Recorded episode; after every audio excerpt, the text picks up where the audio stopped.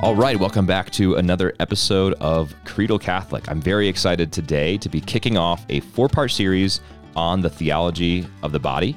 And I'm doing so with three different guests because I, although a fan of theology of the body and, and someone who has a passing familiarity with its core ideas and certainly an appreciation for its depth, I am certainly not an expert. So I wanted to bring in some ringers to help me break this down. So I am joined today by Bill Donahue, Patricia Delara Smith, and Connor Smith. Bill, Patricia, and Connor, welcome to Credal Catholic. Thank you so much, Zach. Thanks for having me. It's uh, it's really good to be on here talking about something that is super, super important and relevant to the age we're living in right now. So thanks for having me. Yes, thank you so much for having us. It's a really exciting opportunity to speak with all of you today. Yeah, we're excited. Great. Well, let's do this. I'm going to read your guys' bios, and then I'm going to hand it back to you just to kind of intro yourself if there's something a little bit more than the bio. And my fundamental question for you in that intro is going to be tell me how you became interested in the theology of the body. So let's start with Bill's bio here. Bill uh, has worked in mission, evangelization, and education since the early 1990s and joined the faculty of the Theology of the Body Institute in 2010, becoming a full time member of the team as content specialist in 2013. With a background in visual arts, philosophy, and systematic theology, Bill has given talks and retreats to bishops, priests, deacons, religious, and the lay faithful throughout the country and internationally. Bill is the co author of the popular program Rise 30 Day Challenge for Men and is a proud husband and father of four. Patricia is a life science consultant who specialized or who has specialized in pharmaceuticals since 2013 and has been a student and teacher of John Paul II's Theology of the Body since 2017. Apart from her life science consulting and teaching, she enjoys fine art, theology, health policy, and leadership, and she holds informal Theology of the Body seminars with various audiences. Her master's dissertation is uh, pithily entitled Fecundity Awareness and Contraceptive Choices in the Five Most Income Equal High Income OECD Countries. She's a happy wife and aspiring mother, and her husband is Connor, who is jo- joining us today as well, a business intelligence consultant, consultant, transforming data into actionable insights for pharmaceutical companies since 2019. He has been drawn to John Paul II's experiential approach and the vocabulary he uses to communicate Catholic thought. With a background in debate coaching, law, economics, and leadership, Connor joined Patricia's seminars when they began dating in 2018. And now, a newly married husband, the theology of the body brings Connor to understand himself and his marriage more profoundly. Great intros, guys. Thank you for those. And I will pitch this question to Bill first. So, Bill, we just read your formal bio, but tell me more about how you got involved in the theology of the body and why you love teaching it. Oh, absolutely, Zach. Um, I, you know, teaching this and studying it intently now for you know 20 years i i'm constantly going into my own story in prayer like how does this this teaching shapes my life not just my work but my life and i really praise god. The first touch for for me of theology of the body was 1986 it was relatively hot off the presses. I was a 16 year old kid in a catholic bookstore in north jersey and i picked up this book um, and it had a beautiful uh, cover with with a tree with sunlight streaming through the leaves and it was um, about the original unity of man and woman and i cracked it open started reading it and honestly like something started haunting me from that moment i didn't read the entire uh, work it was as as we'll see very theologically and philosophically rich but it grabbed me and followed me the themes of it until literally the Jubilee year 2000 when I heard the tapes, cassette tapes, if we can remember those, of Christopher West, uh, who is really a leader in opening this teaching for the world. Since then, I've become, you know, we've become dear friends. He's a colleague and a mentor. And uh, so that was the first touch as a teenager. Now it has followed me and become my life's work to unpack this teaching for the world. And I, um, it's such a, been such a grace. Great, thank you, and thank you for your work at the Theology of the Body Institute. I think it's this is a, as we'll talk about. This is a a body of theology that really needs to be heard by the world at large. And I think we'll also talk about this, but it has applicability to people who are not even Catholic, and this can be an, an evangelization tool as people understand more about themselves and how God made them. So, Patricia, over to you. How about how about you? When did, when did you first uh, fall in love with the, the theology of the body? I surprisingly, I think probably before I even knew about it. so I think I always had kind of concepts of the ideas, and I've heard about it for um, almost all my life. Um, thankfully, I think being surrounded by good people. Um, but I really started to dig deep into it in 2017, I think it was just really like what Bill said, a, a kind of a haunting where I I knew about it. It sounded really great, and I felt that I really had to just seize it and really learn it for myself. Um, and ever since then, it has been a sort of calling to continue to learn it and share it with others. But I would say too that probably because of my interest in health and my background in health, I knew that the body was always something very important. And then with my faith as well, bringing that together and having an account of it um, from John Paul II would be just something amazing to get to know. So I think that's how it all came about in, in brief. Great. And how about you, Connor?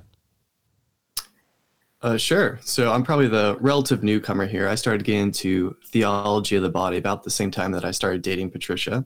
Um, I started attending some of her seminars, and it was always one of those works that, like every other person had recommended to me, that I need to read and understand. Um, but it was only until I started reading it that I started to more appreciate that. I'm a little bit uh, more pragmatic minded when I read my when I read things, and I wonder how can I use this or use it to talk to somebody else. And um, I just appreciate the unique experiential perspective that JP2 has when he talks to people. And I think that's a vocabulary that a lot of people now who don't necessarily agree with a lot of his ideas will also use, incidentally enough. And I think it is a really effective way of, of talking to people about things that I find important and true and a way of potentially um, convincing them of the same. Yeah, I totally agree with you. And I like your point about how things need to be experientially linked to be understandable, right? I mean, it's it's fun and and it's great to be able to have a deep philosophical conversation about about existential realities, but it's really important, especially in evangelization, especially in helping people live out their faith, to give them language that helps them realize this is something that applies to them today. So I, I like your point about that, Connor, and I think the theology of the body, based on what I what I know of it, uh, really does that that well. And, and I think John Paul II was really good at that. Uh, had a very good sort of pastoral approach and was was well familiar with what people needed to live out their faith. Well, let's dive in a little bit here. Let's unpack maybe in a three minute summary what the theology of the body is all about. And Bill, since you uh, have been teaching this for years, I'm going to throw this question to you and give you the challenge of packing the theology of the body into a, a 180 second soundbite. Okay, Zach. So 180 seconds to unpack what John Paul II took five years to do. Thanks for the challenge. You're welcome. Here we go. Yeah, elevator pitch. Essentially, objectively, the theology of the body is a biblical catechesis. It's a meditation on scripture of human embodiment. Our maleness, femaleness, to be made in the image of God. What does it mean? So, John Paul II, by quoting over a thousand passages from scripture, the word of God, with his own philosophical understanding, right? The words of man, so to speak, experience, phenomenology. He connects, in a way, uh, heaven and earth, the theology of the biology, and gives us this beautiful understanding of what it means to be a person uh, in the visible world, how we image God through sacramentality. The theology of the body uh, is a collection of over 135, uh, 130 audiences that John Paul delivered from 1979 to 1984. So that is objectively what it is. Um, it is also Humanity 101. Condensed, it is the meaning of life, the identity and the mission of the human person, and uh, I cannot wait to unpack it further in this series. Great. Sounds sounds exciting. Yeah, I, I uh, appreciate that elevator pitch. I think you did a pretty good job, and uh, you kept it high level, right? Which which avoided going uh, going 13 years rather than three minutes. So, um, so I think my next question is, and, and this is an open question for anybody here. How did the theology of the body come about, or maybe I should ask why it came about? So it was these these general audiences, uh, 130 of them over a span of years. But why did John Paul II make this one of his signature contributions to the church? What was going on? What is going on today, perhaps, that makes this such an urgent and timely teaching? Sure. And let me clarify he delivered 129 audiences from St. Peter's in Rome we discovered 135 were actually written. There are six undelivered talks on the Song of Songs, which are astoundingly beautiful. So essentially, it's about 135 audiences, but it came about as a book actually in um, in 1968, St. Paul VI wrote Humanae Vitae on human life, where he reiterated and proclaimed uh, the truth about the human person as called to love and life. So, speaking about the contraceptive issue of the day, he, you know, held steadfast to the church's teaching. Now, in the very thin work, Humanae Vitae, he said, to understand the church teaching here, you need to have a total vision of the human person, a total vision of man, an adequate or complete anthropology. Now, he did allude to all the truths that we should understand so we understand what why contraception would be wrong and morally evil. But in that thin deliverance of Humanae Vitae, he didn't give the complete total vision. But a, uh, a young cardinal, Karol Wojtyła, took up the challenge. And from 1974 to 1978, the future St. John Paul II in his chapel was writing in Polish the theology of the body. So it was essentially a book first, answering the question what does it mean to you know to be a person and why is this so important to understand in order to understand contraception so really it came about as this this clarion call to define who we are in the face of a modern world that thinks we can kind of like mechanically define the human person and we can pull this part out the fertility and seek just like the fun of sex john paul realized you, you i got to give the total vision and so that's how it kind of came about by providence, he was uh, he finished the work. Literally, he finished writing theology of the body when his predecessor, Pope John Paul I, died. It was in those 33 days of his pontificate that were so brief that he completed the work, then was named Pope, and in that first year, translated his Polish manuscript into those 130 some audiences into Italian and began to unpack them for the world. Totally providential and amazing the way the Spirit uh, prepared him. That is amazing. I had no idea that this was already a manuscript before he became pope. That's really cool. I thought he was pope and then decided I'm going to pontificate, uh, literally pontificate on this these ideas and do a bunch of audiences. So that's that's great. Thanks for that nugget. Uh, over sure. to you, Patricia and Connor. I'm curious to know um, not necessarily all of the core ideas of theology of the body, but to you each, what are some of the most um, sort of uh, motivating, energizing, compelling core ideas of the teachings of theology of the body? Yes, sure. Uh, so definitely, um, I would start with saying that humans are good gifts that are both entirely physical and spiritual would be primary message that runs throughout the whole work. Yeah, no, I was just gonna agree with you there. I think like that life is a gift is a huge um, centerpiece for JP2 because it's not just you know how do you understand different experiences or or different ideas but it's your starting place for understanding the world and i think he very strongly roots life as gift in that and it's uh it's a pretty big cornerstone for later parts of his thought and yes building on that um yeah so my, if we always remember that humans are good gifts it's a very good thing to remember and will help understand the rest of of of of everything we speak about. But the fact that humans are good gifts, um, always have been and are and will be, regardless of time, culture, and context, is really important. And apart from that, um, building on, I think one more thing is that our identity as gifts, uh, coupled with our awareness or our reason of that we are gifts, and our freedom as humans, gives us a unique human dignity, dignity um, that merits that or meriting that all of our actions should always treat our natural bodies and others' natural bodies as good gifts. So, and it sounds like, I, I guess, qu- clarifying question on the gift thing, right? So, are humans a gift to each other? Are humans a gift to the world? Or is our human life a gift to ourselves from God, or all of the above? I would say all of the above, and I saw Bill was agreeing. So, okay, perfect. And it sounds to me like, uh, and, and I, I, know this is the the case, but I think sometimes people think that theology of the body is really all about sex, and it certainly has a lot of bearing on sex and how we think about marriage and procreation. But is it the case that theology of the body is all about sex? It really just applies to married people, to non-religious, etc. I would say not at all, because I mean, even just from what I've said in the in a short answer, just if you look at yourself and other people as gifts, um, that will change your mindset about life and everything. And it's not only to do with sex. No, I mean it's uh it's just a starting point. So if you understand yourself as a gift, you have to first understand yourself as like you are a good gift.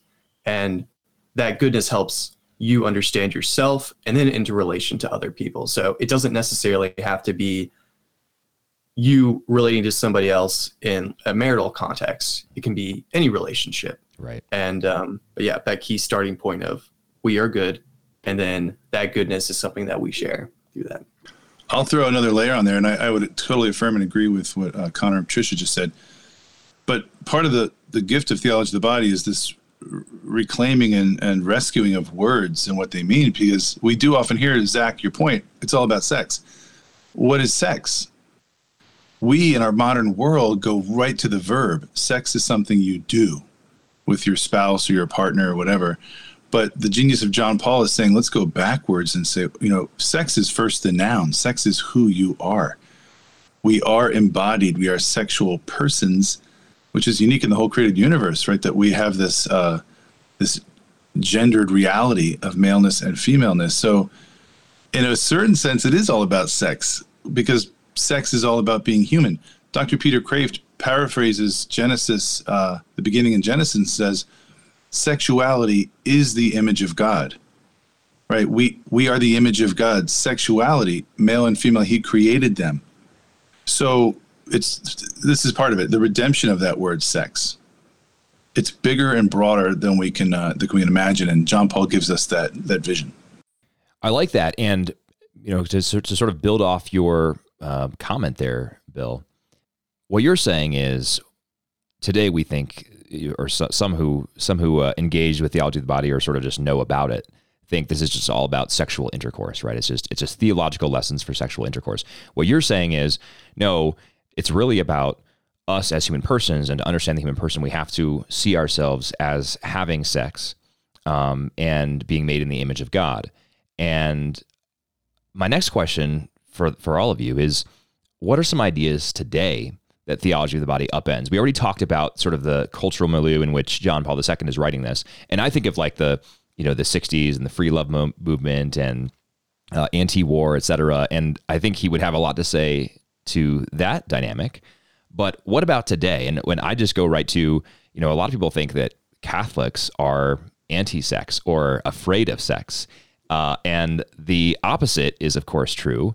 We want to reclaim sex and and, and advance a more comprehensive vision of what sex is. But that's just one of the very kind of pernicious ideas that are out there that theology of the body helps us understand. You know, I'm also just thinking about obviously marriage and gender ideology, et cetera. But um, to you all, what do you think are some of the key ideas that theology of the body can help us understand and resist? Sure, I can start with a few, but I think there there are really so many, and this is why this is this teaching is so important. And so, you can apply this to I guess what people commonly see as as sex, but you can apply it to anything in any of our actions where it challenges um, acting based purely on feelings or based purely on convenience, um, acting based on impulse. Um, it, it challenges lack of commitment, um, taking it into wider uh, topics that we haven't mentioned yet. It, it can challenge um, surrogacy or euthanasia. So I just wanted to mention some of those that probably aren't as obvious. Yeah, maybe a little bit more abstractly. Um, it pushes back on some of the the tendencies in society for us to be kind of mind body dualistic. Um, since we both work in pharma and I specifically work in data, it's really common for us to want to you know isolate the individual variables, find the specific you know um, solution to some particular disease or condition, and then kind of write it off and you're like we're done. But you know the person is more than just um, you know individual aspects of ourselves. We are our body we are our souls we are you know the combination of those things. Um, so theology of the body definitely pushes back on some of those compartmentalizing that we do to kind of understand ourselves in modern society. To affirm everything you, you both just said. And it really is the, it's the turnkey to answer so many of the dysfunctional visions we have today the misunderstandings but like in a really broad sweeping way um, and this goes back to you know sexuality is the image of God. living in such a sometimes hedonistic, individualistic, isolating culture where we, our attitude is typically taking and grasping for ourself, for my self fulfillment, for my happiness. There's an obsession with control um, and stability and security in a, in a sense. Whereas the gospel is this radical call of gift, as we mentioned earlier, and gifting and getting out of myself into the mystery of the other. And that is so radically different. Even the concept of mystery, John Paul talks about this in one of his works, that the modern world hates mystery. I, I, I need to know everything, and I need science to, to define everything. Theology of the Body upends all of that and says, like, put out into the deep. Um, from the very beginning, it's the call to communion, which I have to get out of myself and, and my little circle and enter the circle and sphere of the other. And it's gospel. I lose myself to find myself. The human being is made for relationship, not isolation and independence, but we're made for this radical leap where um wherein I become more. And uh, it's scary. It's scary as all get out to think, like, wait, I have to die? Yes, die and then find new life. And so the, this leap into communion, this is a theme, and I was we're going to talk about in this series. The communion of persons for John Paul II is the eternal dance of Father, Son, and Spirit, and we're made in His image to be drawn up into that dance in a communion of persons. It is a wild adventure. It is uh, it's a it's it's an amazing amazing journey and I think, you know, again, to, in our modern world, all that sounds very unstable, very, very uh, not secure. I, where's my control? it, it, goes back to what Bishop Fulton Sheen would call the divine romance, right? The falling in love. Falling connotes like I'm letting go. And I think we moderns, we're well, no, I got to grasp. I got to hold on to this. Uh, TOB is a, it's it's literally a nuclear bomb in the middle of all that stuff. It just like blows it up and says, you have no idea what you're actually made for. It is amazing. And John Paul is going to lead us into the deep, into that mystery. Yeah, to build on what um, you were just saying, Bill, and, and what Connor was saying about how we often sort of we want to control everything, we want to hold on to everything, or we want to just you know isolate each variable and treat the human person that way. I, I think another another thing that the correct vision of the human person can help us remember is not just what we're made for here on earth and how we are to live our lives here on earth, but how we are called to uh, to eternal life with God, how our souls are immortal. And something that's that I've been thinking about over the past year as we've grappled with this coronavirus pandemic is how unequipped modern man is for death. And while we cert- certainly shouldn't just be reckless and disregard all public health precautions, we do need to have this healthy remembrance that all of us will die. Dust we are, and to dust we shall return.